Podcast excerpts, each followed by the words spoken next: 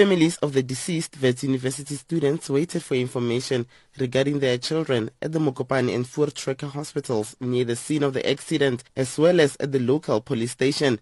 Wits University says it has counted 7 of its students who died in the horrific crash on Sunday evening next to the Neil Plaza toll gate. The minibus taxi they were traveling in smashed onto a stationary trailer belonging to a broken-down truck on the N1 South. The taxi then overturned several times, hitting a tree and then catching fire.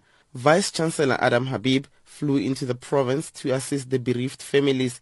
Wits is planning a memorial service towards the end of the week. Well, it's a very, very difficult moment for Wits University, for all of its students and for all of its staff. Immediately when we heard of this, we dispatched a team to Mokopane. Our flags have been went at half-mast for the rest of the week.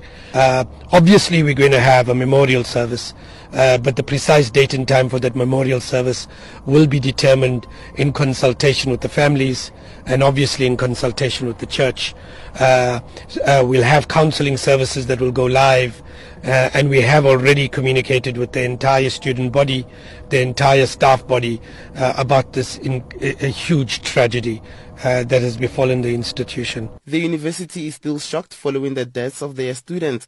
They were traveling from Limpopo back to Johannesburg, where they all studied. The students were in fields such as engineering, mining, education and actuarial sciences.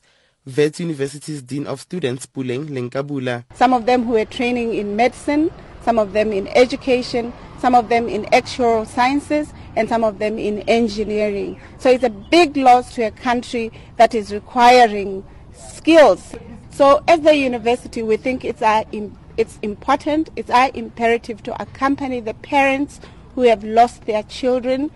6 of the students who survived have been treated for trauma and injury. 3 have been discharged, and the remaining 3 are set to be transferred to Charlotte Maxeke, where they will undergo orthopedic surgeries. Health MEC Poppy Ramatuba has also visited the surviving students at both hospitals. We have already agreed with our counterparts in Charlotte Maxeke. We'll be transferring those who require certain orthopedic procedures to be done. They've already agreed and they will be receiving the patients. We will also be making sure that post-mortems are done so that we do not delay the families. The families have declined to speak to the media. Identification processes are still underway. I'm Katlego Nyoni in Mokopane.